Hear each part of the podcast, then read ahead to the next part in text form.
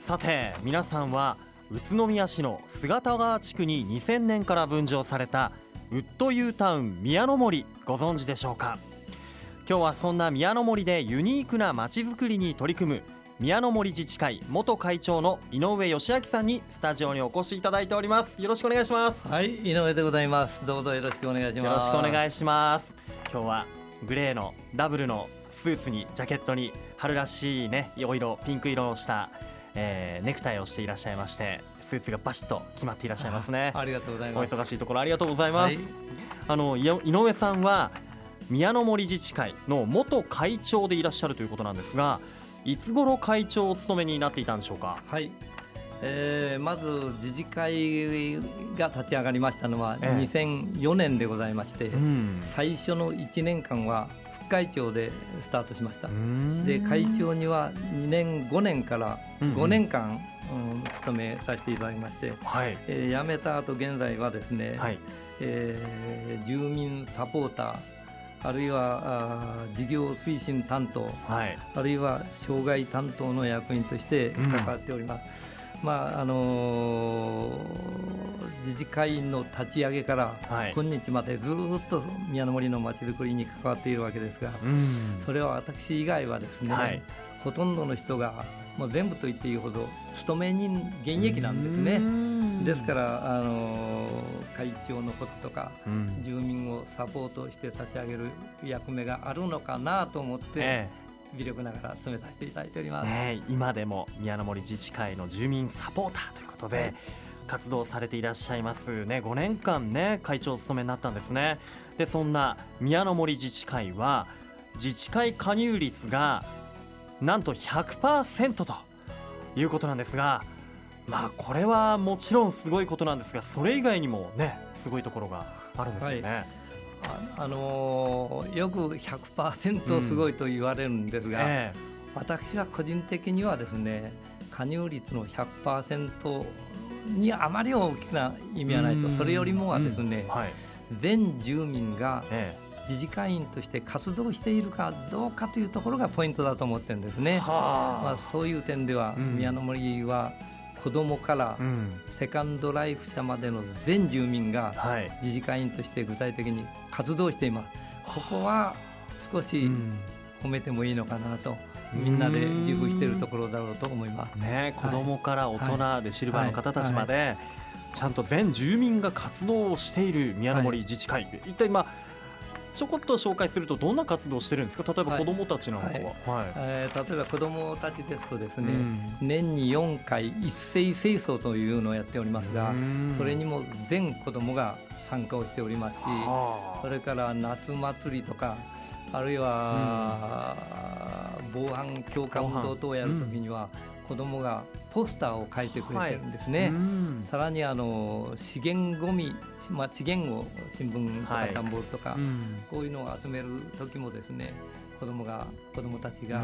ポスターを書いて一軒一軒回ってお願いをしていると、うん、そういうようなことを全部全部が関わっております。そうなんですね、はい、まあそうやってね活動していくとこう自分たちの街に愛着が湧いたりやっぱりしてくるんでしょうかね、えー、当然そうだと思います。ね、はい、あの私宮の森には恥ずかしながら伺ったことがないんですがどんなところなんでしょう？世帯数とか、はい、はい、まずあの場所ですけれども子ども科学館ご存知ですか、はいはいはい、子ども科学館の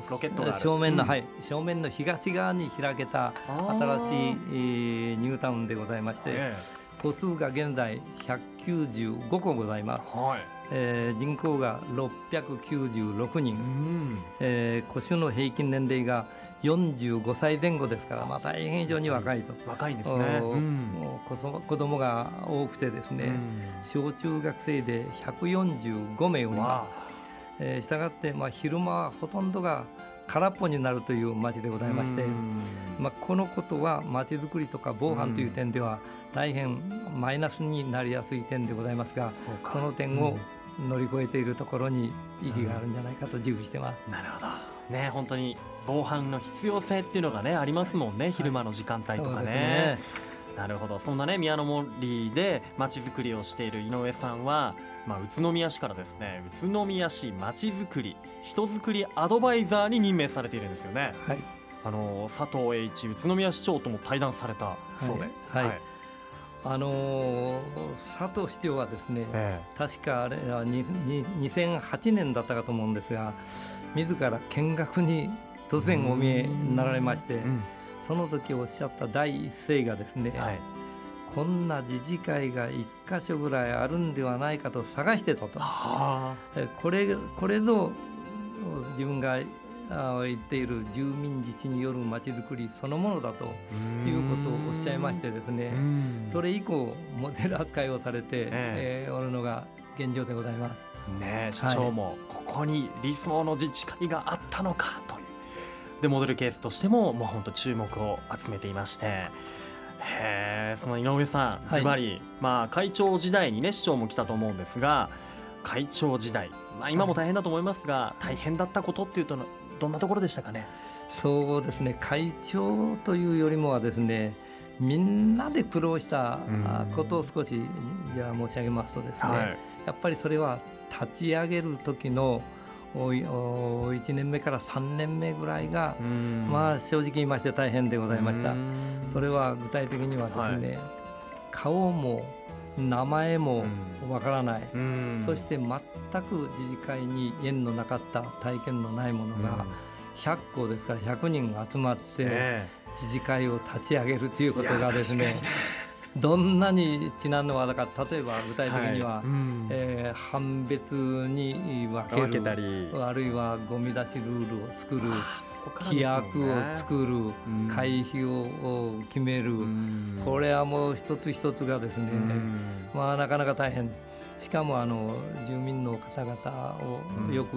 分析しますとですね、はい、さっき言いましたように、えー、ローンを抱えて、共働きで、子育て真っ最中と、うんうん、職場では忙しいと、まあ、そういう立場を考えますとですねまあ本当に3年間ぐらいというのが大変でございましたですね。はい、そっか。ね、そんなまあ最初は100世帯でスタートしましたけど、はい、こうなんかみんなのまとめるコツっていうかなんかまとめる言葉みたいなあったんですか、はい、はい、あのその時にですね、えー、この場所をみんな松代までの場所として、えー、ローンを抱えて一世一代の買い物をした仲間じゃないですか、うん、その買い物が正しかったかどうかというのはですね、うん、えー、自分たちのまちづくり感に関わりますよと、うん、何にもしなかったら寄り合い状態でこの町は泥棒の草刈り場になるのがオチじゃないですかと、だからだからまちづくりをやろうじゃないですかということをここだけは強くアピールしましたし今も言い続けておりますが、まあ、その結果ですね、うん、えー、判別の親睦会という、はい、班ごとに党ある班ごとに飲み会からスタートをいたしまして、えー、融和を図りました、まあ、その結果ですね若い方々は柳森の住民に私は感謝したいんですが理解をすればしさえすれば全面的に協力してくれましたですね。これは私、えー、日本人のみんな持っている潜在的な良さじゃないかと思ってるんですけどなるほど。宮の水のの皆さんに感謝してます。なるほどはい、いや本当一世一代のね買い物でありますからそういった言葉をかけて松江までちゃんと伝えていこうよっていうね、もう言葉があってみんながまとまったと。はいわかりました。もっとね詳しくユニークな街づくりについて後半でお話聞かせてください、はい、では一旦ブレイクしましょう。さあ宇都宮市姿川地区に2000年から分譲されたウッド U タウン宮の森。今日のゲストはそんな宮の森でユニークな街づくりに取り組む宮の森自治会元会長の井上義明さんです。改めてよろしくお願いします、はい、どうぞよろしくお願いします。あの井上さん改めて自治会に入っているといいことというとどんなところがあるんでしょうか？はいそうですね、はい、あのまず住民にとってですね、うん、人間の幸せな人生を人間が幸せな人生を送るためには、うん、自分たちの住む町に触れ合いがあって安心安全があって文化的で楽しく快適で暮暮らすことができることがもう大前提だと思うんですね。えー、これは他人任せとか職場一辺倒人間では絶対に実現できません。そうですよ、あの、でもう一方の切り口で、えー、人間はですね、はい、特に日本人は最近何か世のために役に立ちたいというのがどの調査アンケートを見てもそれがトップに来てるんですね、それは退職者へのアンケートだとか、はい、総務省がやってる国民性調査とか、若者の今あのボランティア志向を見てもお分かりだと思いますが、したがってそういうまちづくりのニーズがあって、はい、住民のニーズがあって、担う人もいる、それを両方マッチングさせるところに自治会のまた存在意義がある。あると。こういうことだと思いますね。それを両立させるということだと思います。なるほど。でね今おっしゃってましたけど若いボランティアが最近こうボランティア若い世代がボランティアに熱心になっている方が多いということで、まあ、そういう方も宮の森に多いと思うのでね、はい。はい、こうそういうことはやっぱり将来のやっぱその自治自治区のこう安心にもねやっぱつながっていきますもんね。なるほどね。あのどうでしょう？宮の森の自治会の今のこう町案など安定した状態でしょうか？はい。あの今かなり安定してきましたが、はい、自治会を立ち上げた当初は、うん、例えば空き巣が1年間に4件もありましたんですね。はい、そこで私たちはですね、うん、えー、みんなで防犯しようという宮の森式防犯システムというのを立ち上げました。これはまあ簡単に言いますとですね、はいえー、今ここに私、はい、今首からね、はい、腕章を、はい、作ってかけておりますが、はい、これを全住民が着用しましょうと。もちろん全部に配っておるわけですから、え。ー、そしてえー、ゴミ出しの時とか散歩の時とかワンちゃんの散歩とかね、はい、あの庭の掃除の時とか、あるいは庭先で洗車をする時とかそういう時は全部着用するようにしております。そうしますとですね、はい、遠くから見ても仲間意識が特に夜なんか、もうそうですね、うん、えー、湧きますし逆につけてない人がうろちょろしてると不審者として浮かび上がってくると。いう効果がございます。なるほど。怪しい人が浮き彫りになる浮き彫りになると。でその浮き彫りになった人をですね12箇所に不審者情報ボードというのをつけまして、はい。うん、そこに書き出してあえて不審者に見える見ていただけるようにというようなことまでやっております。こういうのの効果抜群でですね、はい、その後この7年間で1件しか起きておりませんし、この5年間はもう全くゼロでございます。交通事故等はもちろん立ち上げ以降一件も起きておりません、はあ、素晴らしいですねまたその防犯上もねかなりあのしっかりしてくると思うんですが今後またしっかりさせようと、はい、あのあの取り組みが。はい。あの今発注してるんですが、ええ、宮の森の中に6箇所の防犯カメラを一斉につけようということで、はいえー、発注をしておりまして、ね、この連休明けに完成すると思うんですが。それはですね、ええ、これだけ完璧に見えますが、はい、やっぱり、うん、えー、その動きを世間の動き宮の森の動きを見ますと、はい、今空き巣はだんだん減る傾向にありますが、うんうん、女女性や子供を狙った犯罪あるいはその未遂というのが増えてるんですね。一方宮の森ではですね、はい。子どもの成長に合わせて共働きがますます増えて、うん、子どもさんに鍵を持たせてる一人鍵持ちっ子が増えてるんですね。そういう点からですね、うん、えー、より安心のためには、あ。宮の森へ入る6箇所に入り口が全部そこを塞ごうと防犯カメラを設置しようと、うん、こういうことをやってるわけでございます。念には念をと言いますか、はい、はいもうやっぱりこう自治会費もそういったこう防犯カメラとかにも使われてるんでしょうし、はい。はい、やっぱこう自治会費を納める側としては、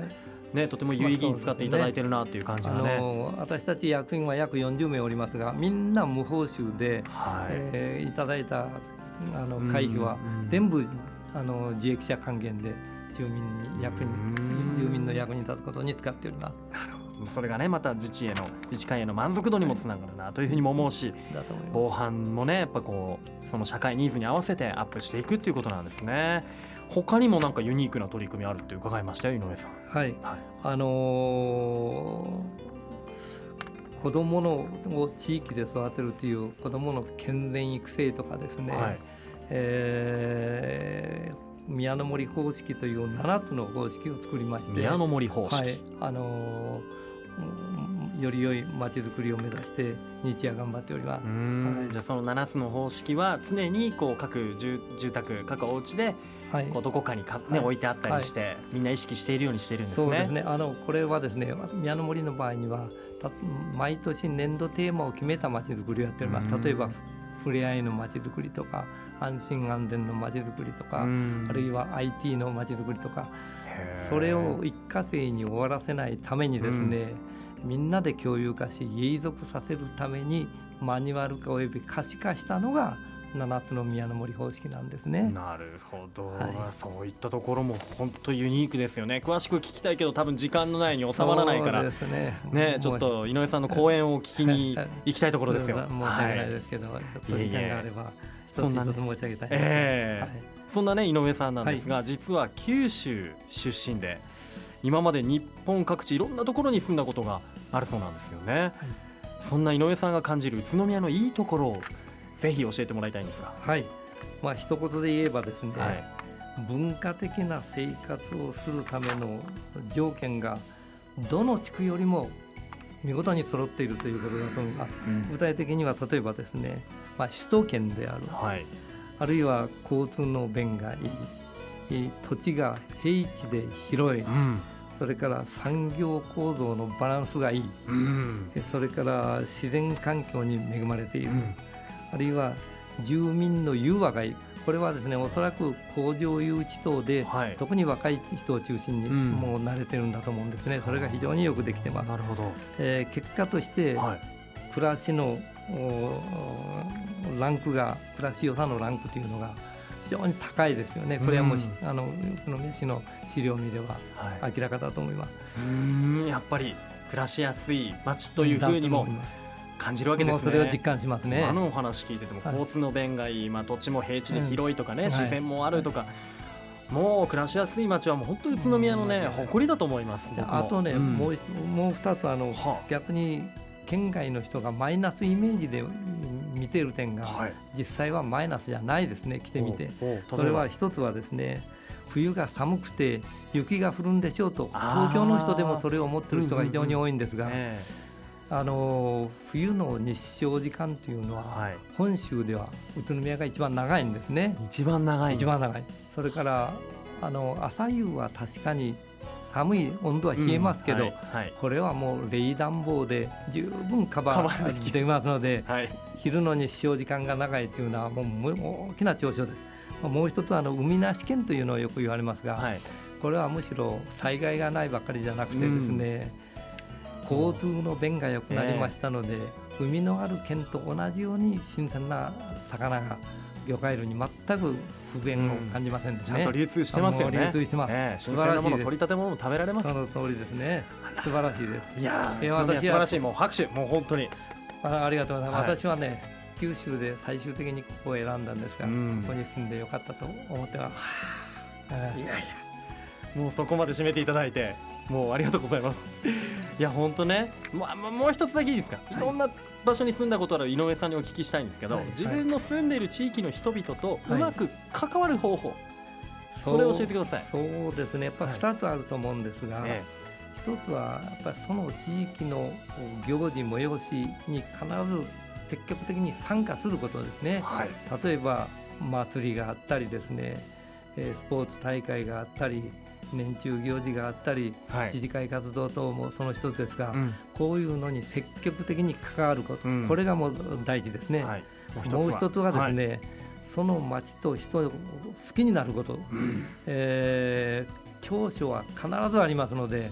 でその長所に惚れてやっぱり縁を大切にすることだとこの2点だと思いますね。よくわかりました、もう自分の肝に銘じてこれから生きていきたいな地域の方々と関わりたいなというふうに思いました。さあ、えー、今後もね宮の森自治会の住民サポーターとしての夢。じゃ手短に語ってください。はいわ、はい、かりました、あの今キャッチフレーズにしているのがみんなでしているのが触れ合いと品格に満ちた文化町ということなんですが、はいうん、これを実現することそしてそれによってその結果としてですね大人たちはこの地を選んでよかったと思い、えー、高齢者はこの地が修正の地でよかったと思い子どもたちはここで生まれ育ってよかったと思うそんな町を実現したいというのがもうみんなの願いでございます。はい、よくわかりました。加入率100%の宮の森自治会素敵なまちづくりのモデルケースとしても注目されています。え今日は素敵なまちづくりに必要な物事についても考え深めることができたと思いました、えー、自治会の活動あなたの住む町ではいかがでしょうか。さあそれでは最後になりました。このワードで一緒に締めていただけますでしょうか。いきますよ。せーの。自治会愉快だ。宇都宮。ありがとうございます。今日のゲストは宮の森自治会元会長で現在は宮の森自治会住民サポーターの井上義明さんでした。これからもまちづくり頑張ってください。そしてセカンドライフエンジョイしてください、はい、どうもありがとうございました、どうもありがとうございました。お世話になりました